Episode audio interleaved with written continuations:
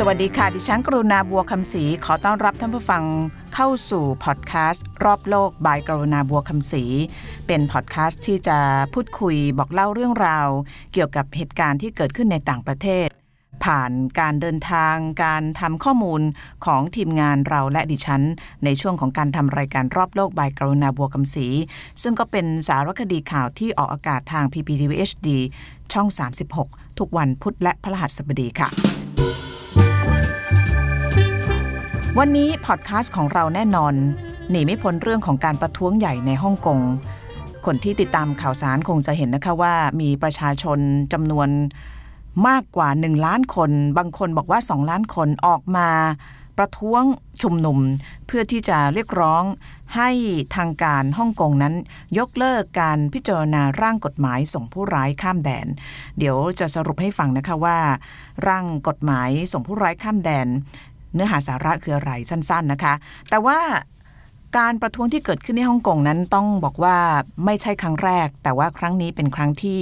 มีความพิเศษแล้วก็แปลกออกไป ดิฉันนั้นเคยได้เข้าไปร่วม แล้วก็ทำข่าวการประท้วงใหญ่ในฮ่องกงหลายครั้งรวมถึงในช่วงของการปฏิวัติร่มเมื่อปี 2014 ด้วย ซึ่งช่วงนั้นทางคนฮ่องกงโดยเฉพาะคนหนุ่มสาวจำนวนมากได้ออกมาปิด ย่านธุรกิจการค้าของฮ่องกงเป็นเวลาหลายเดือนนะคะเพื่อที่จะเรียกร้องให้คนฮ่องกงนั้นมีสิทธิ์ที่จะส่งผู้สมัคร เพื่อที่จะเข้ารับเลือกตั้งผู้ว่าการเกาะฮ่องกงด้วยตัวเองนะคะ เพราะว่าที่ผ่านมาเนี่ยคนฮ่องกงมีสิทธิ์ในการที่จะเลือกตั้งผู้บริหารของตัวเองก็จริง แต่ว่า ต้องไปเลือกจากคนที่จีนแผ่นดินใหญ่เลือกมาแล้ว เพราะฉะนั้นในช่วงของการปฏิวัติปฏิวัติร่มเมื่อปี 2014 ก็คือการเรียกร้องให้คนฮ่องกงนั้นมีสิทธิ์ที่จะส่งคนของตัวเองด้วยนะคะ จริงๆแล้วความตึงระหว่างจีนแผ่นดินใหญ่กับฮ่องกงเนี่ยไม่ได้เพิ่งเกิดขึ้นนะคะ เกิดขึ้นแล้วก็มีความกังวลกันตั้งแต่ฮ่องกง กลับคืนสู่อ้อมอกจีนเมื่อปี 1997 หรือว่าเกือบ 30 ปีมาแล้วนะคะ แต่ก่อนเนี่ยฮ่องกงอยู่ในความดูแลหรือการปกครองของอังกฤษ เป็นอาณานิคมของอังกฤษตั้งแต่ปี 1841 แล้วก็ได้รับเอกราชส่งคืนมอบให้กับจีน หลังจากที่หมดสัญญาเช่าเมื่อปี 1997 ฮ่องกงในช่วงนั้นเนี่ยมีการตกลงกันนะคะว่าฮ่องกงจะมีสถานะกึ่งปกครองตัวเอง ภายใต้หลักการ 1 ประเทศ 2 ระบบ หัวใจสำคัญพูดนิดหนึ่งของการส่งมอบเกาะฮ่องกงคืนนี้จีนเมื่อปี 1997 เนี่ยก็คือฮ่องกงเนี่ยจะมีกฎหมายพื้นฐานของตัวเองนะคะเป็นข้อตกลงกันระหว่างจีนแผ่นใหญ่กับฮ่องกงรวมถึงอังกฤษซึ่งเป็นเจ้านานิคม ซึ่งข้อตกลงกฎหมายพื้นฐานคืออะไร ก็คือข้ออนุญาตที่ให้ฮ่องกงเนี่ยสามารถที่จะมีรัฐธรรมนูญของตัวเอง มีอำนาจปกครองของตัวเองได้อย่างกว้างขวาง มีสิทธิต่างๆ ที่ฮ่องกงได้รักษาความเป็นอิสระของตัวเองไว้ ไม่ว่าจะเป็นระบบกฎหมาย มีสภานิติบัญญัติเป็นของตัวเอง มีระบบเศรษฐกิจเป็นของตัวเอง แล้วก็ใช้เงินสกุลของตัวเองก็คือดอลลาร์ฮ่องกงนะคะ แล้วก็พูดภาษาตัวเองด้วยก็คือจีนกวางตุ้ง คนที่อยู่อาศัยในฮ่องกงเนี่ยในช่วงนั้นเนี่ยก็ได้รับหลักประกัน ได้รับการคุ้มครองทางด้าน สิทธิ มนุษยชนแล้วก็มีเสรีภาพในเรื่องต่างๆ รวมถึงการแสดงความเห็นและการชุมนุมด้วย เพราะฉะนั้นถ้าเกิดเราดูที่ฮ่องกงเราจะเห็นว่าการชุมนุมเป็นเรื่องที่เกิดขึ้นได้ แต่ว่าเรื่องแบบนี้เกิดขึ้นไม่ได้ในจีนแผ่นดินใหญ่ เป็นเพราะว่าระบบที่ใช้ต่างกันนั่นเอง แต่ว่ากฎหมายพื้นฐานของฮ่องกงเนี่ยจะหมดอายุลงในปี 2047 ก็อีกไม่นานนะคะ ซึ่งก็ยังไม่มีความชัดเจนว่าหลังจากนั้นเนี่ยการปกครองตัวเองของฮ่องกงจะเป็นอย่างไร แต่ปัญหาเกิดขึ้นก็คือตอนนี้เรายังไม่อยู่ในปี 2047 นะคะ แต่ว่าจีนแผ่นดินใหญ่เนี่ยพยายามที่จะเข้ามามีบทบาทในฮ่องกงมากขึ้นเรื่อยๆนะคะ ผ่านหลายทาง ความจริงแล้วถ้าย้อนกลับไปนิดหนึ่งก็คือในช่วงปี 2012 ก่อนที่จะมีปฏิวัติร่ม ก่อนที่จะมีโจชัวหว่องเนี่ยนะคะ ช่วงนั้นเนี่ยเป็นช่วงที่จีนพยายามจะเข้ามามีบทบาทมากขึ้นในฮ่องกงอยู่แล้วนะคะ แล้วก็ อันหนึ่งที่เป็นจุดที่สร้างความเขาเรียกว่าความไม่ไว้วางใจของคนฮ่องกงต่อจีนแผ่นดินใหญ่โดยเฉพาะในกลุ่มคนรุ่นใหม่ก็คือ ความพยายามที่จีนเนี่ยจะเข้ามาให้หลักสูตรการศึกษาของฮ่องกงเนี่ยมีวิชาที่เรียกว่าวิชาส่งเสริมความรักชาติจีน ตอนนั้นเนี่ยก็มีกระแสต่อต้านนะคะเพราะว่าหลายฝ่ายเขาก็วิจารณ์ว่า วิชาส่งเสริมความรักชาติจีนเนี่ยจะเป็นการล้างสมองเด็ก แล้วก็บิดเบือนการละเมิดสิทธิมนุษยชนของรัฐบาลจีนแผ่นดินใหญ่นะคะ ช่วงนั้นจริง ๆ แล้วเป็นจุดกำเนิดของการเริ่มประท้วงของคนหนุ่มสาว โจโจหวงซึ่งดิฉันได้เจอสองครั้งสามครั้งในช่วงที่ไปทำข่าวเนี่ยนะคะเคยเล่าให้ดิฉันฟังว่า จุดเริ่มต้นของกระบวนการปฏิวัติร่มเนี่ยมันเริ่มมาจากตอนประท้วงหลักสูตรเนี่ยแหละค่ะ แต่ว่ามันมา เขาเรียกขยายใหญ่ แล้วก็กลายเป็นขบวนการก็ตอนปี 2014 ที่มีการเรียกร้อง ให้ฮ่องกงสามารถที่จะส่งคนของตัวเอง ไปเป็นผู้ปกครองหรือว่าได้รับเลือกตั้งได้ด้วยนะคะ ตอนนั้นเนี่ยเป็นต้องเรียกว่าเป็นการจุดกระแสคนหนุ่มสาวหลายคนที่ไม่พอใจ การใช้ เขาเรียกว่านโยบายของรัฐบาลฮ่องกงเองด้วยละ่ะเพราะว่าฮ่องกงอย่างที่บอกเนี่ยถึงแม้ว่าจะมีเลือกตั้ง แต่ว่าคนที่ได้รับเลือกตั้งก็เป็นคนที่รัฐบาลจีนเนี่ยเลือกแล้วนะเพราะฉะนั้นที่ผ่านมาเนี่ยรัฐบาลฮ่องกงเนี่ยถึงแม้จะ represent หรือว่าเป็นตัวแทนของฮ่องกงแต่ว่าในอีกทางหนึ่งเนี่ยก็ ทำตามที่จีนแผ่นดินใหญ่อยากจะให้ทำด้วยนะคะ มีการใช้กฎหมายลงโทษ คนที่ไม่เคารพแห่งชาติจีน มีการตัดสิทธิสมาชิกสภานิติบัญญัติของฝ่ายสนับสนุนประชาธิปไตย แล้วก็มีการจำคุกคนที่มีความเห็นต่างนะคะ แล้วก็นำมาสู่การปฏิวัติร่ม แต่ว่าการปฏิวัติร่ม หรือว่าการประท้วงใหญ่เมื่อปี 2014 เนี่ย ก็มีการถูกตั้งคำถามแล้วก็วิพากษ์วิจารณ์เหมือนกันนะคะ ตอนนั้นออีกชื่อหนึ่งที่เขาใช้ แทนปฏิวัติร่วมก็คือ Occupy Central Occupy ก็คือการเข้าควบคุมครอบครอง Central ก็คือพื้นที่ที่เป็นพื้นที่ไข่แดงของฮ่องกง ตอนนั้นก็ปิดนะคะย่าน Admiralty แล้วก็ช่วงย่านช้อปปิ้งที่คนชอบไปเนี่ยนะคะ ตอนนั้นเนี่ยจบลงด้วยการที่รัฐบาลฮ่องกงไม่ยอมโอนอ่อนผ่อนตาม รัฐบาลจีนแผ่นดินใหญ่ก็ไม่ฟังเสียงของผู้ประท้วงในการปฏิวัติร่มช่วงนั้นก็คือข้อเรียกร้องที่บอกว่าอยากจะให้ ฮ่องกงสามารถจะส่งคนของตัวเองไปลงเลือกตั้งได้เนี่ยไม่ได้รับการตอบรับจากทางรัฐบาลจีน แล้วก็รัฐบาลฮ่องกงก็ต้องถือว่าเป็นการชุมนุมที่แสดงพลังแต่ว่าไม่เห็นผลนะคะเพราะฉะนั้นการชุมนุมใหญ่ที่เราเห็นเมื่อวันอาทิตย์ที่ผ่านมาเนี่ยต้องถือว่าเป็นการถอดบทเรียนจากการชุมนุมเมื่อคราวปี 2014 หรือว่าปฏิวัติร่ม ต้องบอกว่าค่อนข้างจะได้ผล เพราะว่าอันที่หนึ่งเนี่ยมีความแตกต่างกันอยู่พอสมควร เพราะว่าช่วงปฏิวัติร่มเนี่ยข้อเรียกร้องไม่ได้รับการตอบรับ แต่ข้อเรียกร้องในการประท้วงใหญ่เมื่อวันอาทิตย์ที่ผ่านมาได้รับการตอบรับนะคะผู้ว่าการเกาะฮ่องกงก็ยอมที่จะชะลอยังไม่ยุตินะคะ แต่ว่าชะลอการนำกฎหมายส่งผู้ร้ายข้ามแดนออกไป เพราะว่าโหเห็นคนมาเยอะมากสงสัยจะต้านไม่ไหวนะคะ อันที่สองเนี่ยเป็นที่น่าสังเกตว่าการชุมนุม เมื่อวันอาทิตย์ที่ผ่านมา มีความต่างไปจากการชุมนุมปฏิวัติร่มเพราะว่าคนหนุ่มสาวเนี่ยมีความระมัดระวังตัวมากขึ้น เพราะว่าในช่วงปฏิวัติร่มเนี่ยหลังจากเหตุการณ์คลี่คลายเสร็จเรียบร้อยแล้วเนี่ยแกนนำหลายคนถูกจับนะคะในข้อหายุยงปลุกปั่นการชุมนุมในที่สาธารณะ เพราะว่าช่วงนั้นการชุมนุมเนี่ยมีการใช้โซเชียลมีเดียนะคะซึ่งก็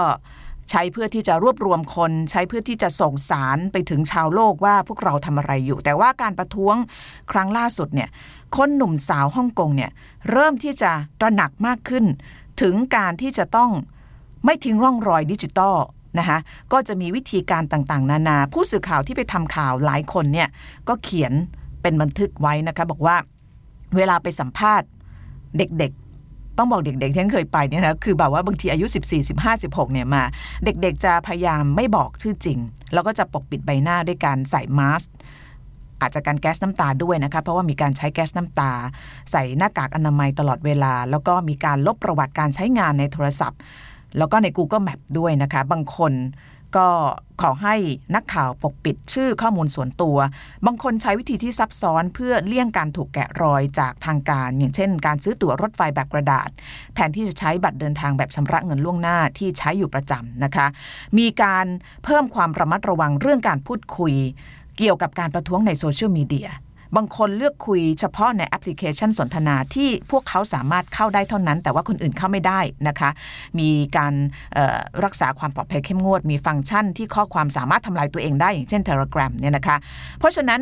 การชุมนุมประท้วงที่เราเห็นล่าสุดที่มีคนออกมาล้านสองล้านเนี่ยเป็นการชุมนุมที่เขาบอกว่าถอดบทเรียนออกมาจากการชุมนุมประท้วงร่มเมื่อปี 2014 นะคะ แล้วที่สำคัญนะคะการประชุมหรือว่าการชุมนุมที่ผ่านมาเนี่ย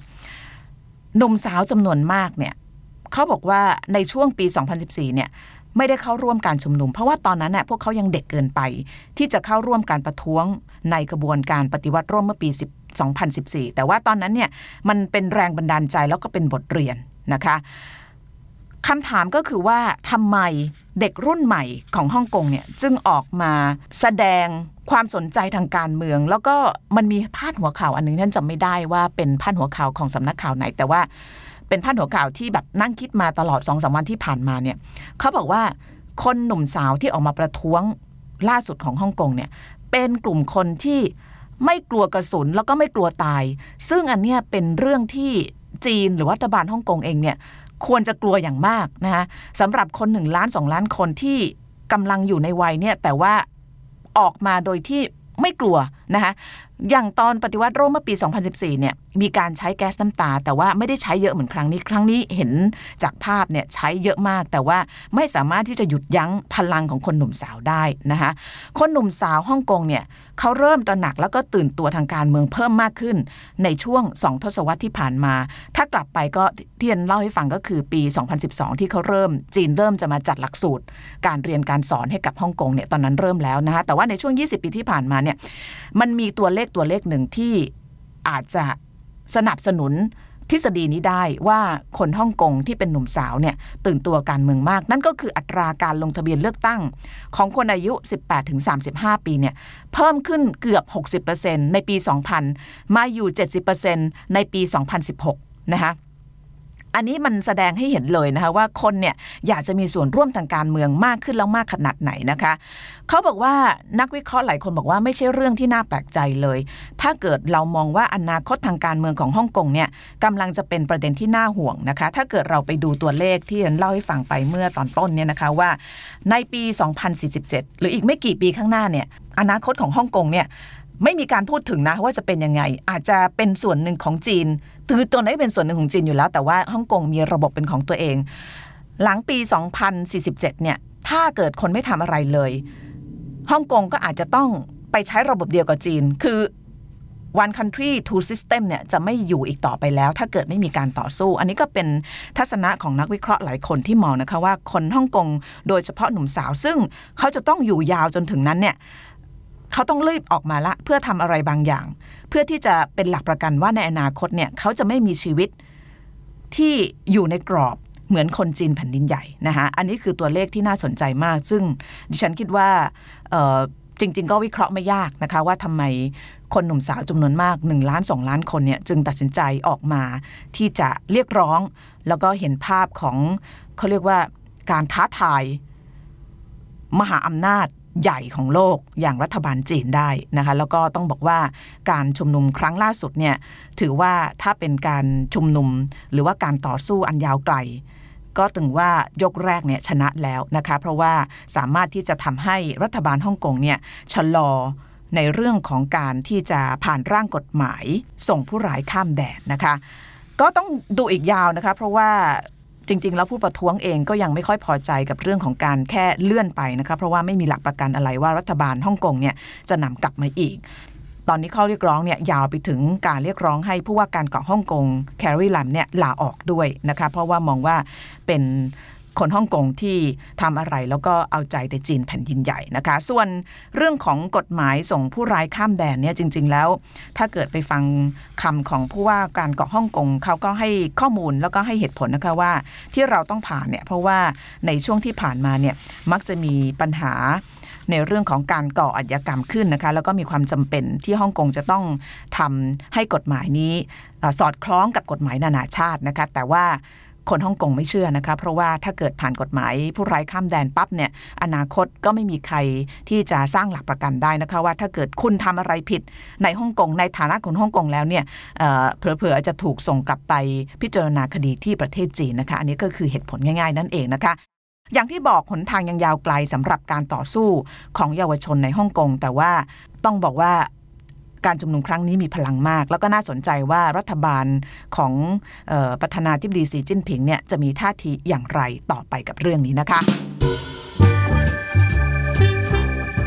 ทั้งหมดก็คือพอดแคสต์ของเราในวันนี้กับเรื่องของการชุมนุมใหญ่ในฮ่องกง กลับมาพบกับพอดแคสต์รอบโลก บายกรณาบัวคำศรีได้ใหม่ทุกครั้ง หลังจากรายการของเราเอาอากาศในวันพุธและพฤหัสบดี วันนี้สวัสดีค่ะ